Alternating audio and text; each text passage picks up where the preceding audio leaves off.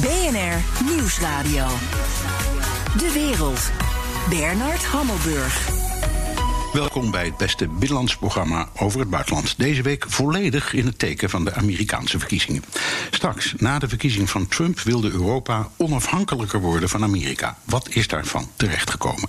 Daarover Europa-onderzoeker René Cuperes. Maar nu eerst, het zelfvertrouwen neemt toe onder de Democraten. This place, Warm Springs, is a reminder that though broken, each of us can be healed. That as a people and a country, we can overcome this devastating virus. Was Joe Biden in Warm Springs, Georgia. Democraten hopen dat ze typisch republikeinse staten kunnen winnen. Het is een krappe week voor de verkiezingen. Is het zelfvertrouwen in de Biden-campagne terecht? Ik praat erover met onze correspondent Jan Postma vanuit Texas. En Koen Petersen, Amerikanist en schrijver van het nieuwe boek In de aanval. Over Trumps presidentschap. Jan, ik begin even met jou. Jij zit in um, Texas. Ik, ik, zit in New York in een buurt waar je met een loop een, democra een, uh, een republikein moet vinden. Heb jij al een democraat gevonden? ja, ja, zeker. Ja, hier is het uh, best wel een beetje gemengd. Ik zit in de stad Dallas. en, en je weet altijd, hè, die stedelijke gebieden, daar, zitten, daar zitten ook sowieso veel democraten. Dus het is hier een beetje zo door elkaar. Wat je ziet, buiten de stad wat meer bordjes voor Trump. En binnen de stad, nou, zie je niet veel bordjes, maar ietsje meer Biden aan. Maar, maar het, is op, het is toch wel een typisch republikeinse staat, hè?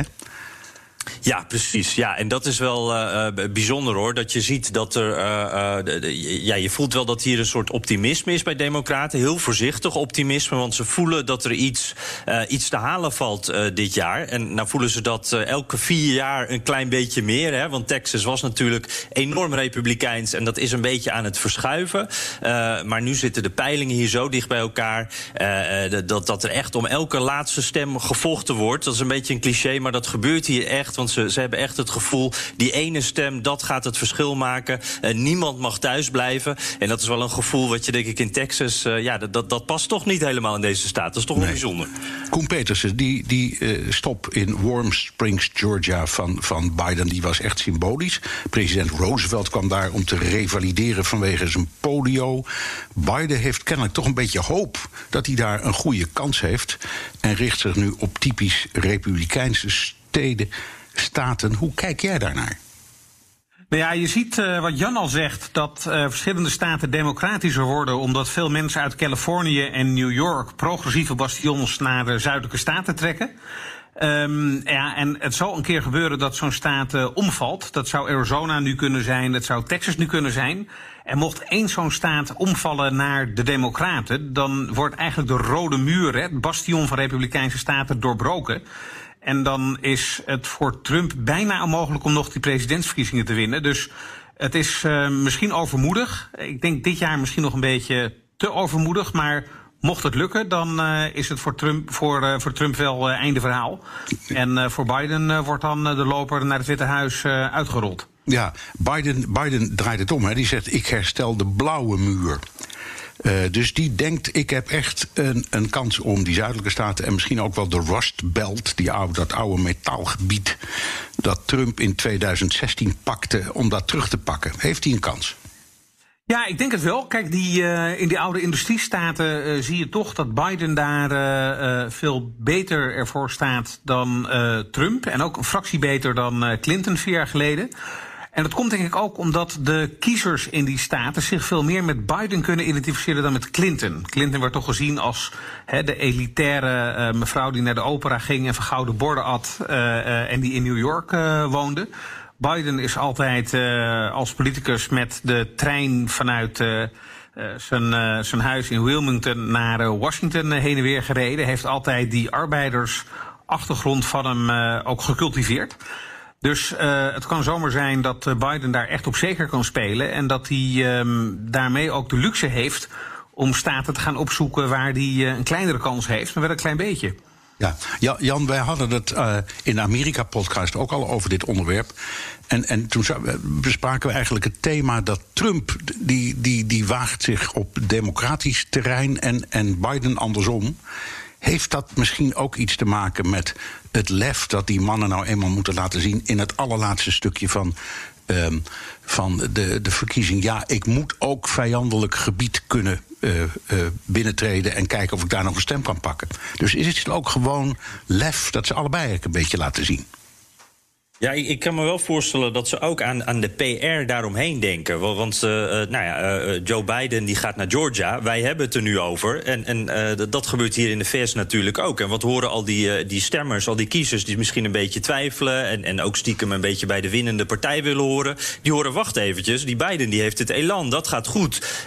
daar, daar wil ik ook bij horen. Dus ik kan me best voorstellen dat de PR, de, de alle aandacht die dat oplevert... dat dat ook wel meespeelt. Maar ik moet ook wel zeggen... Uh, als ik hier democraten spreek, uh, hier in Texas, maar ook bijvoorbeeld in Pennsylvania, in Ohio, juist ook die Rust Belt dan hoor je ook wel die, die ongelooflijke twijfel. Ze zien de cijfers van die uh, uh, opiniepeilingen. Uh, ze, zij zien dan dat, dat Biden inderdaad voorstaat, maar ze kunnen het eigenlijk niet geloven. Want ze dachten in 2016 ook dat Clinton voorstond. En, en je hoort daar dus wel enorme twijfel. Het is echt een soort, soort nationaal spelletje onder democraten... als bij een, voetbalwedstrijd van is dit nou de juiste tactiek? Is dit geen overmoed? Dus ze zijn allemaal toch... niemand durft echt, echt daarin te geloven. Nee. Um meer dan 70 miljoen Amerikanen hebben al vroegtijdig gestemd. Hier in mijn buurt in New York staan mensen vier uur in de rij voor zo'n bij dat uh, verkiezingskantoor wat in mijn buurt is. Um, en als je ze vraagt waarom, want wat heeft het voor zin, je weet toch welke kant uh, New York uitgaat, zeggen ze ja, maar ik moet toch iets laten zien. Uh, Trump heeft op de, laatste maand op alle mogelijke manieren geprobeerd dat systeem afbreuk te doen. Dat is fraude, ga maar eens op. Um, hoe speelt dit uit, Koen? Nou ja, kijk, het, punt dat Trump maakt is dat je in het stemhokje een heel gecontroleerd proces hebt waar heel veel mensen meekijken en dat daar eigenlijk weinig mis kan gaan, ook omdat er heel veel ervaring is met stemmen in uh, stemhokjes. En um, het uh, stemmen per post heeft minder waarborgen. En uh, het wil niet zozeer zeggen dat uh, het betekent dat er massaal gefraudeerd gaat worden. Want alle experts die zeggen dat dat niet het geval zou zijn en dat dat een verzinsel is van Trump. Maar er kan wel veel verkeerd gaan. Het gaat bijvoorbeeld om enorme hoeveelheden stemmen. Die moeten ergens worden neergezet. Die enveloppen moeten worden opengemaakt. Moet worden gecheckt of mensen niet stiekem toch ook in het stemhokje al hun stem hebben uh, uitgebracht. Of de handtekening klopt van de, van de kiezer. En of niet de buurman toevallig met dat stembiljet heeft uh, gestemd. Dus het feit dat daar wel meer verkeerd kan gaan, dat is wel een punt waar Trump uh, denk ik een punt heeft. Omdat de overheid die dit allemaal moet regelen in die staten, is toch niet altijd de meest geoliede machine en uh, veel ervaring met zo massale uh, opkomst per post uh, hebben die staten in de meeste gevallen niet. Dus er kan wel wat misgaan. En met kleine marges betekent dat dat het ook de verkiezingsuitslag zou kunnen beïnvloeden. Ja. Om een simpel voorbeeld te geven van de stemmen die binnenkomen, wordt in de praktijk 2% afgekeurd. Dat is gebleken bij de democratische voorverkiezingen eerder dit jaar. Um, dus als 2% van de stem wordt afgekeurd en mensen stemmen met in de helft van de gevallen per post, betekent dat dat 1% van de uitgebrachte stemmen in de staat wordt afgekeurd. Terwijl Trump in die cruciale staten, Michigan, Pennsylvania en Wisconsin, met minder dan 1% van de stemmenverschil won. Met andere woorden, er kan wel heel veel misgaan uh, wat in normalere omstandigheden minder waarschijnlijk was. Of dat gebeurt is niet bewezen, fraude is niet waarschijnlijk. Maar dat dat wel tot een hoop discussies zal leiden voor de verkiezingen, maar zeker ook daarna, dat uh, staat denk ik wel vast. Ja, uh, Jan, zie, zie jij inderdaad het gevaar wat Trump ook signaleert? Uh, met de post en de vertraging en de mogelijkheid om ja, toch te frauderen? Of zeg je, het is allemaal wel een beetje een frame? Ik heb het gevoel dat het wel uh, meer een frame is. Uh, ja, het is precies wat Koen net zegt. Er kan natuurlijk van alles misgaan, juist omdat het systeem nu ook getest wordt, omdat het op een andere manier gaat dan normaal. Maar ik denk dat Trump hier ook echt een boodschap mee heeft af willen geven richting zijn eigen kiezers. ja, en, en ook vooral dat, dat poststemmen, ja, dat, dat hij dat, dat wil ontmoedigen ook. Dat dat echt een, een doel is geweest. Je ziet ook dat Republikeinen op allerlei plekken nu proberen om, bijvoorbeeld de deadlines daarvoor zo kort mogelijk te houden. Om te zeggen, nou, wat na 3 november binnenkomt, dat mag je niet meer meetellen. Dus daar zit echt volgens mij wel een frame en ook een, een gedachte achter. Ik denk ook wel dat dat ergens een soort van averechts uh, werkt. Uh, want uh, als ik bijvoorbeeld kijk wat er. Ik, ik, was laatst in Virginia bij een stembureau. En, en daar stonden dus allemaal democraten in de rij. En die zeggen allemaal: ja, wij horen al die verhalen dat het, dat het mogelijk verkeerd gaat. Wij willen niet dat er ook maar één excuus is vanuit het Witte Huis, vanuit Washington, dat mijn stem straks niet meegeteld mag worden. Dus daarom sta ik nu twee weken van tevoren al, al drie uur in de rij om mijn stem te geven. Want ik vertrouw het gewoon niet op die verkiezingsdag zelf. Ja. Even ook een vraag aan jullie beiden. Ik begin bij jou, Koen. Joe Biden probeert die campagne. Um, ja, eigenlijk terug te brengen tot een paar hoofdthema's: corona en zorg. Werkt dat? Nou ja, ik denk uh, op zichzelf dat het uh, wel heel kansrijk is voor, uh, voor Biden. omdat twee derde van de Amerikanen vindt dat Trump corona ongelooflijk slecht heeft aangepakt. Nou, de kernaanhang van Trump is 40%. Dus dat betekent dat ook een deel van die Trump-achterban vindt dat corona door Trump eigenlijk verprutst is. Dus als Biden ergens nog kiezers op wil losmaken uit die harde Trump-achterban, dan kan dit een thema zijn. En je ziet dat Biden dat ook heel slim doet. Hè? Hij maakt de hele tijd er een punt van dat hij mondkapje draagt als het gaat om de benoeming van een, van een nieuwe rechter in het Hoge Rechtshof. Waarbij het Hoge Rechtshof misschien Obamacare gaat uh, veranderen of uh, deels gaat uh, afschaffen zie je wel, de zorg speelt hier een uh, rol. Hij is heel slim bezig om in alle campagneactiviteiten die hij doet en alle campagneboodschappen die boodschap nog een keer naar boven te brengen. Ja, en nogmaals, met twee derde van de Amerikanen die denkt dat Trump hier echt de bal heeft laten vallen, is dat wel schieten voor open doel. En uh, denk ik wel heel slim. Of het kansrijk is, dat zou bij, temmen, bij het, stellen, het tellen van de stemmen moeten blijken. Maar is het een hele consistente, slimme, harde anti-Trump-boodschap? Uh, dat denk ik wel. Ja. Uh, Jan, tenslotte nog even. Ja, jij, jij bezoekt nogal wat van die Trump-bijeenkomsten. Dat zul je ongetwijfeld nu ook weer gaan doen. Maar dat heb je de afgelopen tijd ook gedaan. En dan vertel je altijd, de mensen staan te, te juichen op de bankjes en zo. Dus wat Koen nu beschrijft, hè, het tegengaan van dat wantrouwen over corona, werkt dat met op die, op die uh, rallies? Ja, ik, als je ziet die, die, die onder zijn republikeinse achterban, dan is het gewoon compleet. Uh, die, die, die, die herhalen alles wat hij zegt eigenlijk. De, dus die, die nemen alles aan wat Trump zegt als het over corona gaat. Mondkapjes vinden ze nog steeds onzin. ze staan dicht op elkaar bij die verkiezingsmeetings, bij die, die rallies. eigenlijk heel veel republikeinen die ik spreek, dat is echt wel iets bijzonders. Die zien corona echt ook als iets wat iemand anders kan overkomen. Dus dan spreek je met een zeventiger met over overgewicht, uh, uh, die rookt. En, en die zegt wel, ja, maar uh, dit is alleen gevaarlijk als je niet gezond bent. En, en als je allemaal van die andere eigenschappen hebt. En dan denk ik van, ja, maar dat ben je toch. En ja, een, ja de, een verpleegster die ook zegt van, ja, maar ik, ja, ik zie ze hier elke dag binnenkomen. Maar je moet echt wel heel oud zijn of een probleem hebben, wil het je overkomen. Dat is dan ook iemand van, van op leeftijd, zeg maar, die in Nederland met pensioen zou zijn. Trumps boodschap, dat wordt 100% overgenomen door die groep. En ik zie daar echt geen enkele twijfel. Dankjewel. Jan Postma vanuit Texas. Dit is BNR De Wereld. We praten door met Amerikanist Koen Petersen. You know what it's about? Fraud. That's what they want. Fraud. They want to try and steal this election. De Republikeinen en Democraten willen tienduizenden vrijwilligers inzetten om op verkiezingsdag te controleren of het proces eerlijk verloopt. Koen, veel media berichten over die zorgen.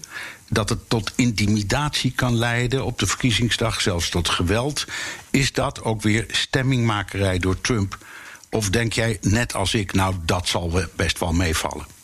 Nou ja, kijk, wat Trump doet is in ieder geval aan stemmingmakerij, omdat hij erop rekent dat als de verkiezingen uh, nog spannend zijn en de uitslagen uh, nog alle kanten op kunnen omdat het te dicht bij elkaar ligt. Dat hij dan via juridische procedures uh, alsnog als winnaar eruit kan komen. Maar dan moet hij wel draagvlak voor hebben bij zijn achterban in de samenleving. Dus als mensen denken, nou ja, het zal vast niet deugen, de rechter moet zich maar uitspreken. Dan heeft hij daar ook een bepaalde steun voor. En dat is waar hij op zinspeelt. Ja. En dan is ook dit soort uitingen daar van groot belang van. Um, hij heeft ook gezegd dat hij he, de stembussen in de gaten wil uh, houden. Terwijl het doorgaans Uh, stembussen zijn net als in Nederland, die door mensen die niet uitgesproken partijlid zijn, uh, worden bemand. Ja. Uh, partijen mogen ook een waarnemer hebben en elk stembureau, een, een, republikein of een democraat, altijd gewoon één per partij. En je moet ook gepaste afstand houden van het, van het stembureau om manifestaties te houden. Dus als iedereen zich aan de regels houdt, zou er niks aan de hand moeten zijn. Maar Trump wekt de indruk dat hij dat met voeten willen laten treden door anderen. En dan is de vraag of daar wel tegen kan worden opgetreden door uh, lokale gezagsdragers. Dus hij maakt het stemmen in ieder geval niet rustiger in deze spannende tijd. Nee. Even, laten we even kijken naar het proces. Want jij hebt je de laatste tijd zeer verdiept in het proces van die verkiezingen. Uh, eerst. Um, hoe lang denk je dat, dat de uitslag uh, op zich laat wachten? We hebben er ook luisteraarsvragen over trouwens. Dus mensen zijn er zeer geïnteresseerd. En waar hangt het vanaf?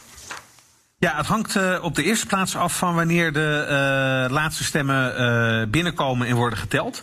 En daar zie je bijvoorbeeld in een staat als Ohio, altijd toch een spannende staat, dat daar tot 13 november de stemmen binnen mogen komen en daarna pas mogen worden geteld. Je ziet dat de, het stemmen tellen in een aantal grote staten zoals Pennsylvania of Michigan pas op 3 november mag beginnen. Dus het uh, ziet er wel naar uit dat er toch nog wel uh, een paar dagen tot uh, tenminste een week en misschien twee weken voor nodig is voordat de uitslag van de getelde stemmen er is. dan kan daar nog discussie over ontstaan, al dan niet via de rechter. En dan kan het eigenlijk nog een behoorlijke tijd duren. Er is wel een hele belangrijke deadline die in de gaten moet worden gehouden. En dat is 14 december. Want dat is de dag dat de kiesmannen hun stem moeten uitbrengen. En ja. de kiesmannen in een getrapt systeem, die bepalen officieel wie de president wordt. En wie als staat zijn zaakjes niet op orde heeft dan, die verliest zijn stemrecht. Want dat kan niet worden ingehaald. Dus de periode tussen 3 november en 14 december is eigenlijk de eerste spannende periode waarbij 14 december een hele goede indicatie moet geven of uh, de discussie klaar is of uh, nog voor verdere procedures uh, vatbaar. Ja. En dan heb je een kans dat, dat, dat geen van beide partijen de benodigde 270 kiesmannen haalt. Wat dan?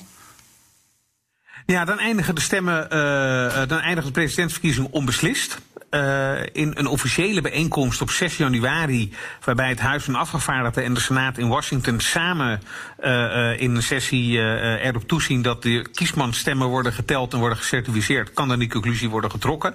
En in dat geval moet het Huis van Afgevaardigden in een stemming bepalen wie de president wordt en de Senaat in een stemming bepalen wie de vicepresident wordt.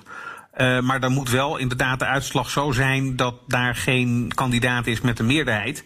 En dus uh, iemand anders daar uh, de knoop over moet doorhakken. En dat is dan het huis voor de president en de senaat voor de vicepresident. En is dat dan een gewone stemming in het Huis van Afgevaardigden in de Senaat? Of zijn daar dan allemaal weer speciale regels voor?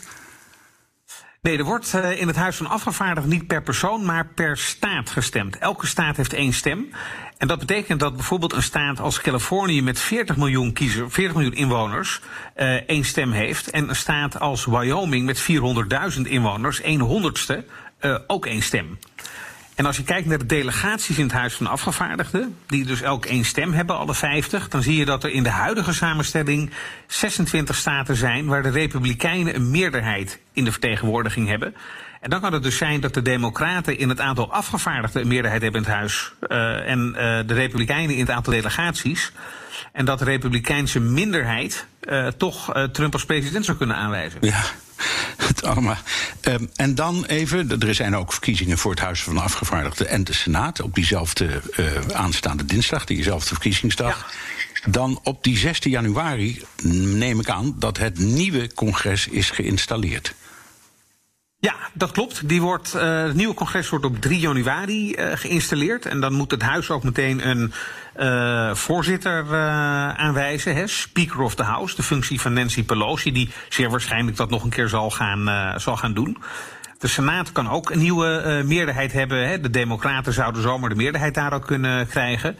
Maar de voorzitter van de Senaat is altijd de zittende vicepresident. Dus daar gaat geen discussie over ontstaan. Mocht er in die stemming op, of in die bijeenkomst op 6 januari, waar de, stem, de officiële stemmen worden geteld, uh, uh, mochten er nog zaken zijn waar die vergadering een besluit over moet nemen, dan moet de Senaat en Huis dat apart doen. Nou ja, zijn die alle twee in handen van dezelfde partij? Stel dat de Democraten ook een meerderheid hebben in de Senaat. Dan wordt het niet spannend, want dan zullen de Democraten altijd stemmen in het voordeel van de Democraten. Maar mochten de Republikeinen nog een meerderheid hebben in de Senaat en de uh, Democraten in het Huis, dan kan het wel spannend worden, omdat dan de procedure vast kan lopen en er geen uitslag is als op 20 januari, de volgende belangrijke datum, uh, de president moet worden geïnaugureerd, omdat de termijn van Trump en Pence dan volgens de grondwet afloopt. Ja, uh, we hebben in 2000 voor het laatst een, een, een soort complicatie gezien in de uitslag uh, tussen Bush en Gore. Dat liet op zich wachten vanwege onduidelijkheid over Florida. Daar, daar, had. Uh, Gore een, paar honderd stemmen meer. Daar konden ze het niet over eens worden. Het ging uiteindelijk naar het Hoge Rechtshof. Dat schrapte toen de hertelling en Bush won. Kun je dit soort scenario's weer verwachten? Want we hebben het nu over Huis en Senaat, maar niet over de rol van het Hoge Rechtshof. Ja, het Hoge Rechtshof kan, uh, of de, de, rechters kunnen, juridische procedures kunnen eerst een rol uh, krijgen in de periode tussen, tot aan de verkiezingen. Hè, want heel veel stemprocedures en verkiezingsprocedures in staten worden nu al door Republikeinen ja, ja, zijn al meer, meer, dan 300, meer dan 300. Er zijn meer dan 300 pro, lopende ja. procedures die, uh, ja. die lopen. Dan krijg je daarna met betrekking tot het tellen van de stemmenprocedures. dan moet je bijvoorbeeld denken aan uh, het stembureau moet om acht uur s'avonds dicht. Nou ja, stel met die lange rijen dat er nog mensen buiten staan. Als het stembureau dicht gaat, dan zeggen de mensen die hun stem niet mogen uitbrengen dat hun stem niet is gehoord terwijl ze wel op tijd in de rij stonden. Wordt dat een proces? En worden ze nog tot half negen, negen uur binnengelaten, dan zeggen uh, de verliezende uh, kandidaten uit dat stembureau van ja, maar wacht even, er zijn stemmen meegeteld buiten de openingstijd. Uh, ik ga naar de rechter. Dus het gaat hoe dan ook tot een enorm juridisch gebeuren leiden. Um, het zijn verkiezingen die door staten worden georganiseerd, ook de presidentsverkiezingen. Dus in eerste instantie zullen de juridische procedures eindigen bij het Hoge Rechtshof van elke staat. Maar de verliezende partij in zijn uitspraak kan altijd nog naar het Hoge Rechtshof. En dat zal bij de swing states ongetwijfeld gebeuren. En die moeten dan voor 14 december uitspraak hebben gedaan. Omdat staten dan weten welke kiesmannen ze naar uh, uh, de stemming hebben. Die hun stem mogen uit, uitbrengen. Um, en dat is voor het Hoge Rechtshof een hele drukke tijd. Omdat elke staat zijn eigen regels heeft. Dus het Hoge Rechtshof kan, als dat voorkomt, niet zeggen: we doen één uitspraak. Nee, zijn dat moet allemaal, allemaal per staat getoetst. Al die staten dus. mee uh, gedaan. Ja. Dat moet per staat worden bepaald. En ja. ja. dat is dus vechten tegen de klok. Ja, denk je nou, je, je, je beschrijft een, een, een heel spannend scenario, een speelfilm bijna die we hier horen. Hoe, hoe groot acht je de kans dat het echt gaat gebeuren, dit soort dingen? Of, of denk je denk dat, dat het allemaal wel meevalt en dat we gewoon al tamelijk snel zien wie de president wordt? Ja, als je de peilingen mag geloven, dan zou dat uh, kunnen gebeuren. Hè? Want volgens peilingen heeft Biden, ook als je naar de kiesmannen kijkt, die worden toebedeeld per staat, heeft hij een royale voorsprong. Maar ja, vier jaar geleden dacht iedereen dat ook. En toen werd het uh, uh, toch opeens heel anders. en nu denken mensen dat het in ieder geval wel peilingen er opnieuw naast kunnen zitten. Uh, uh, en dat het ook heel dicht bij elkaar kan uh, komen. Ja, en als het verschil tussen wie de winnaar wordt in Pennsylvania of wie de winnaar wordt in Florida of de winnaar wordt in Ohio, als dat verschil maakt voor de vraag wie wordt de president, ja, dan kan het wel heel spannend worden en nog heel lang gaan duren. Uh, als het duidelijk is dat uh, het verschil zo groot is dat de individuele uitslag van Florida, Ohio of Pennsylvania niet meer uitmaakt, dan is echt de druk van de ketel en is het meer een formaliteit dat er nog zo'n proces eventueel wordt gevoerd voor de presidentwerking. Maar dan, dan weten we het wel al een beetje. geen ja. materiële uh, ja. impact meer hebben. Nee. Spannend allemaal. Dank Koen Petersen, Amerikanist en schrijver van een nieuwe boek In de aanval over Trumps presidentschap. Wilt u meer horen over de Amerikaanse verkiezingen? Luister dan naar de Amerika-podcast van Jan Postma en mij. BNR Nieuwsradio. De wereld. Bernard Hammelburg. Na vier turbulente jaren met Donald Trump snakken ze in Brussel naar een wisseling van de wacht in Washington. Maar in een aantal Europese landen zitten de regeringsleiders die, zitten regeringsleiders die juist dolgraag willen dat Trump wordt herkozen. Wie zijn Trumps Europese vrienden? Ik praat erover met Europa-verslaggever Jesse Pinster. Jesse, ik waag een gokje. Eén van die vrienden zit in Budapest. Ja, zeker zit er eentje daar. Uh, Viktor Orban. Misschien wel de man die meer een voorbeeld voor Trump is dan andersom. Um, dat zal Trump natuurlijk nooit toegeven trouwens. Maar dat is uh, onder andere door een Bulgaarse politicoloog Ivan Krastev wel beargumenteerd. En ik vond het een vrij sterk argument. Um, Orban die heeft in september inderdaad al gezegd van dat hij Trump steunt. Want Trump is goed voor Centraal-Europa. Dat zegt in ieder geval de Hongaarse premier premier. Orbán was ook vier jaar geleden trouwens een van de eerste die Trump ging steunen in Europa. Um, de hoop van Budapest dat ze echt grote vrienden zouden worden, is misschien toch niet helemaal uitgekomen. Uh, het duurde eigenlijk vrij lang voordat Orbán een keer langs mocht komen op het Witte Huis. Terwijl ze echt al voor zijn verkiezing daar uh, over aan het lobbyen waren vanuit Budapest. Maar toen die vorig jaar dan eindelijk ging, toen waren er wel hele vriendelijke woorden van Trump. Viktor Orbán has uh, done a tremendous job in so many different ways. Highly respected, respected all over Europe. Uh, probably, like me, a little bit controversial, but that's okay. That's okay. You've done a good job and you've kept your country safe. Ja, Viktor Orban is highly respected in Europe. Ik durf dat te betwijfelen trouwens. Maar aan de andere kant heb je dan Joe Biden. En die zegt dingen. Ja, ik denk dat Orban daar niet heel blij van wordt. Want nou ja, dat uh, Orban eigenlijk Trump maar een beetje aan het kopiëren is. But look at the people copying his ways all around the world. Whether it's Orban in Hungary, whether it's in the Philippines. There are thugs all over the world using the same kinds of language he's using now. And what, what are we saying to the world?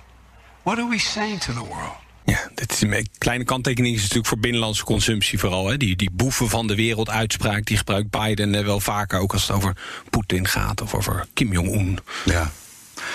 Hey, en dan heb je dat andere land uh, dat vaak overhoop ligt. Met Brussel hoopt de regering in Polen ook op een herverkiezing van Trump. Ja, dat is eh, een van de andere landen die nog wel eens door Biden uh, gerekend worden tot de boeven van de wereld. Of in ieder geval de regering die er in Warschau zit. Ja, nee, Trump is een gro groot fan van de huidige Poolse regering. Bijvoorbeeld afgelopen zomer toen hij bezoek kreeg van de Poolse president Duda. I just have a very warm feeling for Poland. I always have.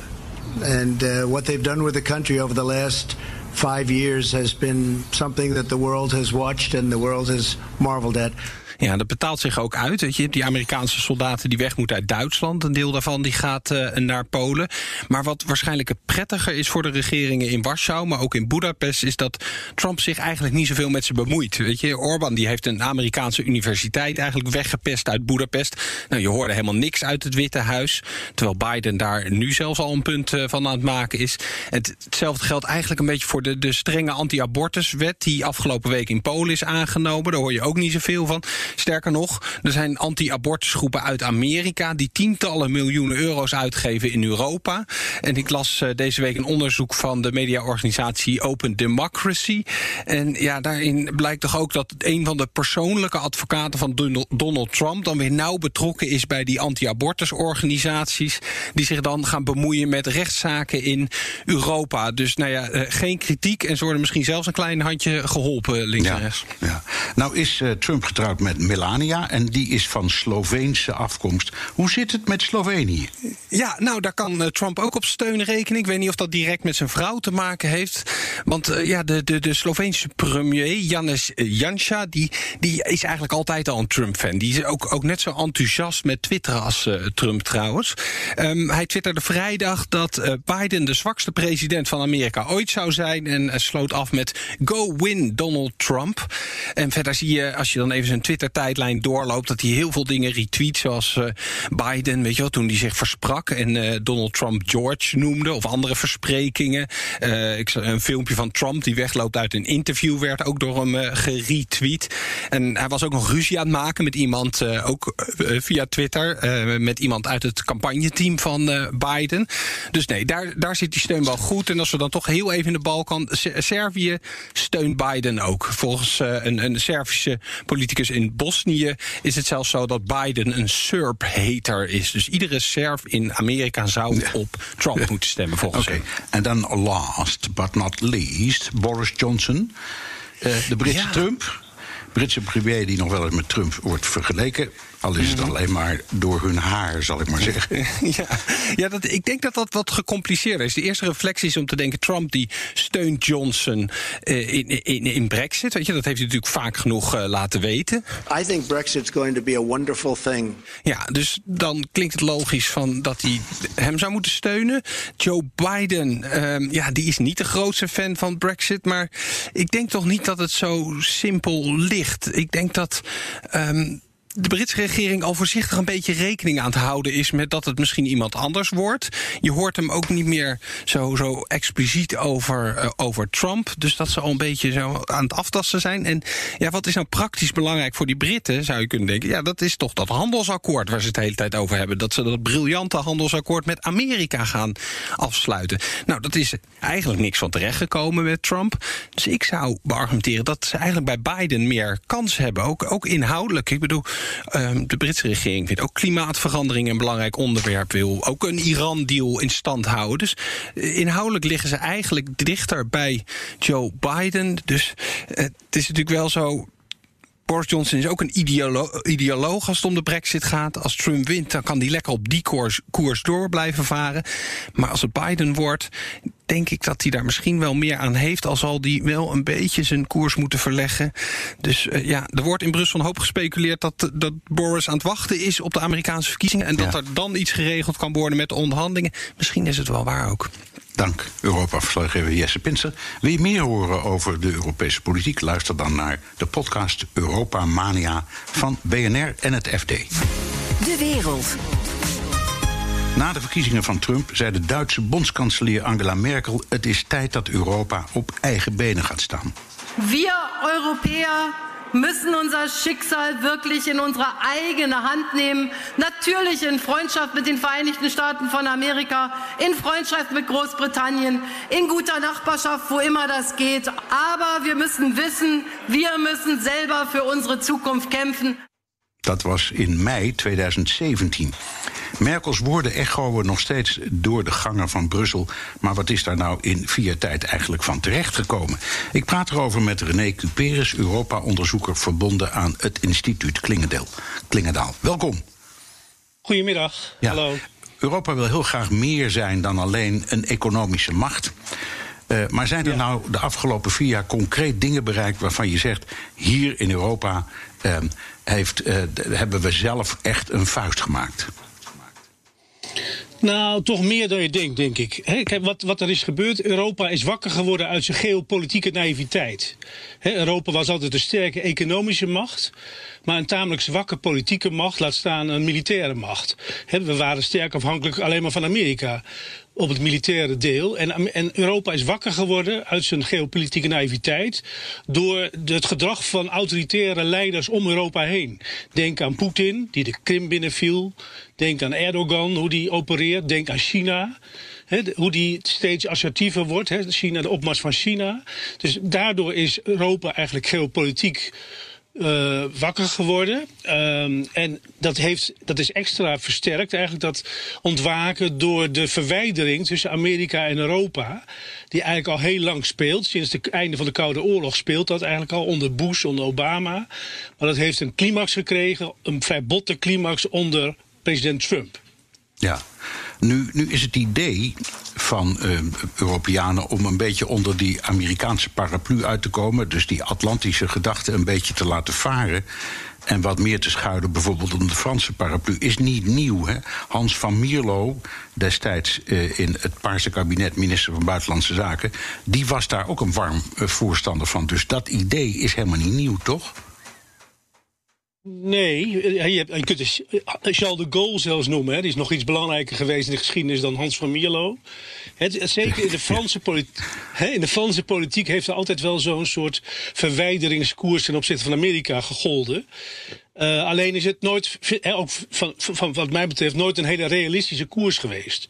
Hè, Europa is, de, de schoonheid van Europa is natuurlijk de culturele rijkdom, alle verschillen.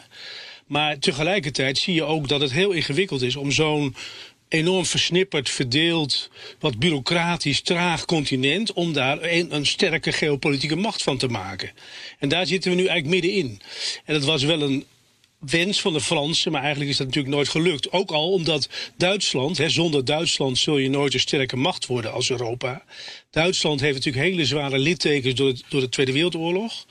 En, en heeft heel veel moeite met het opnieuw uitvinden van een geopolitieke macht, laat staan een militaire macht, in de wereldpolitiek. Ja, Dat duurt toch- wel twee, drie generaties in Duitsland, vrees ik. Dat, ja, dat zal best, maar toch, die woorden van Merkel, die we net hoorden uit 2017, die zei we. We moeten nou niet, ik zal maar zeggen, even mijn woorden hoor. We moeten niet eh, de relatie met Amerika verbreken. Maar het idee, de, de oude relatie is er niet meer. Dat was een beetje de boodschap. Is dat ook zo? Was dat Ja. ook zo? En heeft Europa ook gehandeld naar, naar, naar- ja, naar de strekking van die opmerking? Ja, dat is de beroemde biertentdoctrine, heet dat. Hè? Dat citaat dat jullie net lieten horen. Ja. Dat, dat sprak ze uit in een biertent in München ergens. Een hele beroemde uitspraak geworden. En dat is niet zozeer een zelfbewuste keuze van Europa. Dat is meer een verlegenheidskeus. Amerika, hè, jij zit zelfs geloof ik in New York nu. Ja. Als je in Amerika bent, dan zie je dat men nauw- nauwelijks oog heeft, interesse heeft voor de buitenwereld überhaupt. Hè, men heeft genoeg aan Amerika. Maar men heeft heel weinig met Europa op dit moment. Wat je in Washington met name, ik ben een half jaar geleden of zo alle denktanks in Washington afgeweest en ook het congres. Het enige waar ze met daarmee bezig zijn is China. China, China, China. Hè? Dat is China-shock. Men is totaal eigenlijk be- geobsedeerd door de concurrentieverhouding met China. Die veel heftiger kan zal worden dan die ooit was met Rusland in de Koude Oorlog. En dus het is niet een eigen keus van Europa om te zeggen wij moeten meer op, ons eigen, op onze eigen benen staan. Nee, dat is een gevolg van het feit dat Amerika, met de, het heet dan de beroemde draai naar Azië gemaakt heeft, onder Obama al. Zeker. Niet onder Trump, maar onder Obama. Die weliswaar als popster hier werd verheerlijkt in Europa, maar eigenlijk helemaal niet zoveel had met Europa. Die, die draai naar Azië, de pivot to Asia heet dat officieel. Die werd al ingezet onder Bush en onder Clinton en onder Obama. En die heeft ervoor gezorgd dat Europa eigenlijk geopolitiek in de kou is komen te staan. En het gevoel heeft dat ze bijvoorbeeld conflicten in de, in de eh, ra- ringen van instabiliteit rond Europa. Denk aan een nieuwe Balkanoorlog of, een, of, of conflicten in Noord-Afrika. Dat het de grote vraag zal zijn of, Europa ons de- of Amerika ons daarbij gaat ondersteunen, ja of nee. Ja, en dan dat helpt we een niet. eigen leger nodig hebben. Nee, en dan helpt het niet dat Trump, wat hij vooral aan het begin van zijn presidentschap en in de campagne heeft gedaan, maar daarna ook wel, dat hij allerlei twijfels laat blijken over de NAVO. Over artikel 5, het principe een aanval op een is een aanval op ander. Andere, hij voetert, hij gaat keren over Merkel. Ehm, maar tegelijk, en tegelijkertijd zie je Pompeo, zijn minister van Buitenlandse Zaken, die is niet weg te slaan uit Oost-Europa. Ehm, is het nou zo dat, dat Europa gewoon minder op Amerika kan vertrouwen?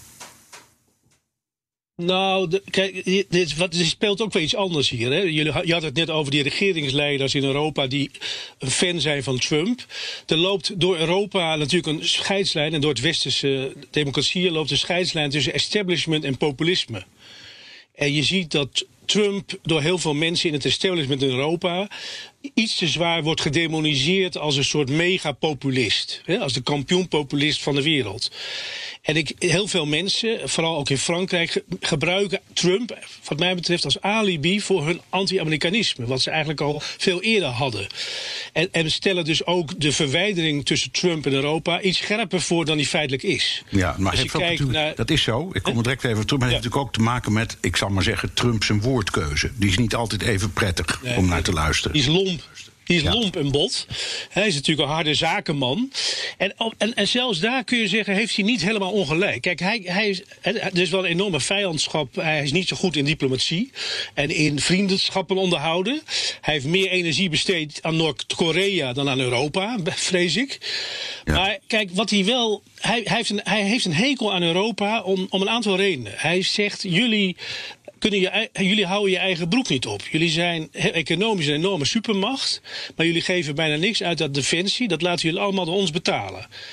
Jullie hebben allerlei rare eh, economische verhoudingen met Rusland. Dus kijk naar het Nord Stream tussen Duitsland en die pijplijn tussen Ja, Duitsland en, en. Rusland.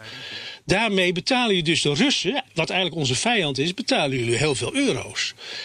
We hebben ook allerlei deals met China. Dus hij zegt, aan de ene kant zijn jullie een economische supermacht, maar jullie ondermijnen eigenlijk de westerse militaire bondgenootschappen door veel te vergaande economische samenwerking aan te gaan met onze vijanden. Ja. Dat is een heel hard zakenmannenpunt van Trump tegenover Europa. Ja, maar Wat inhoudelijk ook niet helemaal onzin is. Nee, en ook niet vers- helemaal verschillend van zijn voorgangers heb je ook een punt.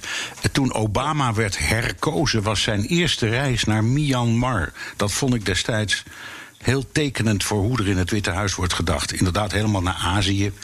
En helemaal niet, laten we eerst eens naar Rome of uh, Brussel of Parijs of Londen gaan. Nee, Myanmar. Uh, onder Bush bereikte de relatie met Amerika een dieptepunt. Toen had je een soort spontane handelsoorlog. En dat ging dan voornamelijk over, over Irak. Maar op een bepaald moment dan, toen aten ze hier in Amerika geen French fries meer, maar freedom fries. Dus die, die animositeit is niet nieuw. Nee. Nee, ik vind het wel. Uh, dus ik, ik heb, het is heel onlogisch dat die animositeit zo hoog oploopt. Want als, kijk, we zitten. Veel van mensen noemen de 21ste eeuw de eeuw van Azië of de eeuw van China. Er is natuurlijk een enorme opmars gaande van China met name.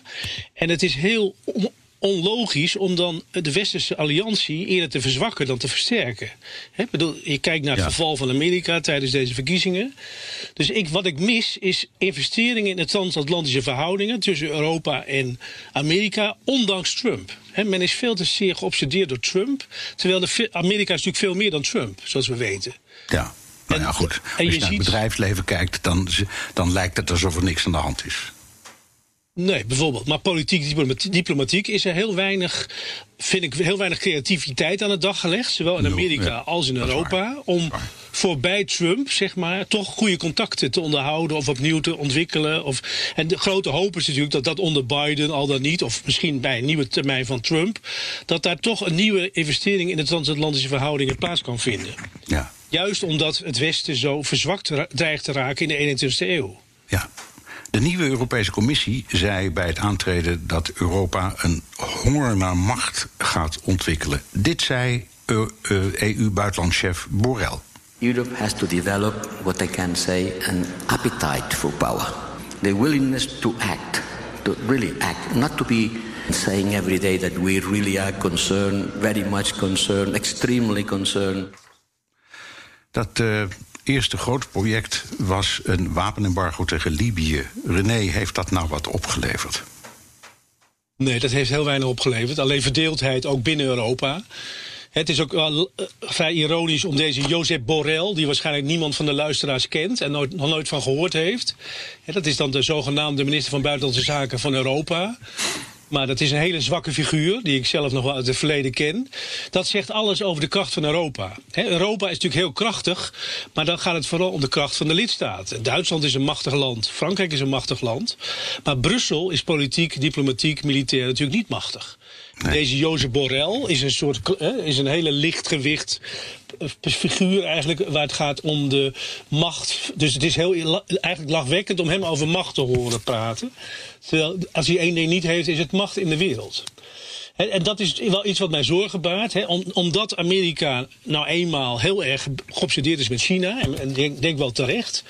En dus minder investeren kan in het Europese continent, eh, zijn, zijn we ertoe verplicht als Europa om sterker te worden. Om geopolitiek slimmer te worden in een steeds grimmiger, autoritairder wereld. Tegenover Erdogan, tegenover Poetin, tegenover China.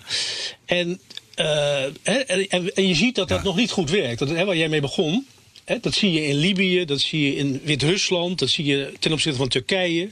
Dat het niet lukt om een echt sterke eenheid te worden als Europa. Ja, maar wij, wij leefden allemaal met, zal ik maar zeggen, de idee van Pax Americana. Dus Amerika dat als het ware zijn model van vrede propageert, maar ook een beetje oplegt aan de rest van de wereld. Dat is na de Tweede Wereldoorlog ontstaan.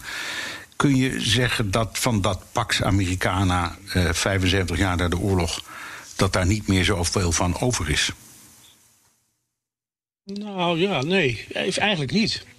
het, alternatief zou een Pax China, zijn. Eh, dat China nou, hegemoniale macht wordt in de wereld. Europeana zou je ook aan kunnen denken. Dat ja. ja.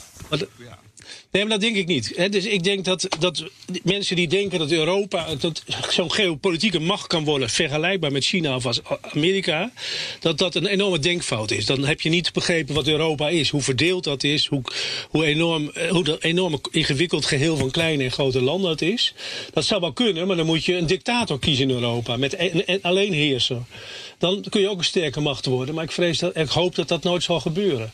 Nee. Dus, en, en ik vind het ook een tamelijk Europese blikvernauwing die in deze discussie zit. Ik ben een tijdje geleden op Taiwan geweest met een Kamerdelegatiebezoek. Nederland is de grootste investeerder op Taiwan. ASML heeft daar enorme fabrieken staan. Wie verdedigt, wie beschermt die fabrieken daar op Taiwan? Niet de Duitsers, niet de Fransen, niet de Engelsen. Nee, dat is Amerika. Ja. Dus de Pax Americana die dat hebben de, beschermt. ze hebben ne- net weer een, een nieuwe wapenleverantie aangekondigd Ja. aan Taiwan, dat is waar. Ja, dus het is heel naïef om te denken dat Europa. Europa heeft helemaal geen enkele invloed nog buiten de Europese landsgrenzen. Kijk, we moeten wel een sterk Europa worden binnen de NAVO en binnen de Pax Americana. Een alternatief, dat is volgens mij een hele naïeve en gevaarlijke route om eh, die kant op te gaan. Ja. Ehm, we hebben het een paar keer over gehad. Als Biden nou president wordt, begrijp ik jou goed dat je zegt... ja, in een heleboel dingen verandert misschien iets... maar vooral in de toon, maar inhoudelijk niet zozeer? Ja, dat, dat- nou ja, dus Trump is meer de climax van een ontwikkeling die al veel langer gaande was. Hè, al onder Bush begonnen is, onder Obama. Die verwijdering of die, de, de, de nadruk van Amerika om te zeggen: Europa eh, leven meer zelf hè, aan, aan, aan veiligheidsbescherming. Dus ik denk dat dat niet gaat veranderen. Je zult wel zien dat Biden, hè, hij heeft een groot stuk geschreven in de Foreign Affairs, waarschijnlijk zijn adviseurs hebben dat geschreven, dat hij zegt: ik ga wel opnieuw de allianties van Amerika opnieuw nieuw leven inblazen na Trump. Want die zijn helemaal kapot gegaan in de afgelopen vier jaar. Ik ga weer nieuwe allianties eh, aan met onze vrienden en bondgenoten in de wereld. Dus dat zal zowel in Europa zijn als met de democratieën in Azië. Ook TTIP, hè, ik geloof dat je het daar net in de uitzending ook over had. Het handelsverdrag tussen Europa en En Amerika. ja, dat, wat wil, dat, wil, dat wil hij herstarten, hè? dat wil hij herstarten. En dat is ook een belangrijke eh, open, hè, dat is ook een belangrijk middel tegen een Chinese overheersing op de wereldmarkt. Dus Biden zal meer, zeker symbolisch, heel veel handreikingen doen aan de allianties in de wereld. Maar ik vrees dat hij ook heel veel binnenlandse energie nodig heeft om de polarisatie in Amerika, die zoals we weten enorm is, tot bijna een burgeroorlog aan toe, om daar eerst eh, eh, heel veel werk te verrichten binnenlands. Ja. En als Trump wint, dan moet Europa gewoon maar drie keer slikken en gewoon lekker door en zeggen: ooit is die man weer weg en dan zien we wel weer verder. Nou, misschien dat je. Ik, ik zou hopen dat ze dat, na vier jaar Trump iets meer geleerd hebben van hoe hij aankijkt tegen de wereld. Hè, het heel transactioneel. Als een harde zakenman. En je ziet ook hè, dat, dat, dat hij wel effect heeft zelfs. Hè. Het is zo dat Europese landen zoals Duitsland, maar ook Nederland, meer defensieuitgaven Ja, eh, plannen. En dat heeft allemaal te maken met die hardheid van Trump. Van jongens, eh, leuk, leuk samen in de NAVO, maar ik wil wel dat ik, ha, ik haat het dat jullie freeriders zijn. Ik wil ook dat jullie je eigen broek ophouden. Ja. Dus, dus Trump, hè, als we nog vier jaar. Ik zou alleen willen dat we om, om Trump heen en voorbij Trump meer investeren in de transatlantische verhoudingen met Amerika. Oké, dank. René Cuperus, Europa-onderzoeker, verbonden aan het instituut Klingendaal. En tot zover BNR De Wereld. Terugluisteren kan via de site, de app Spotify of Apple Podcasts. Reageren kan via een mailtje naar dewereld.bnr.nl. Tot volgende week.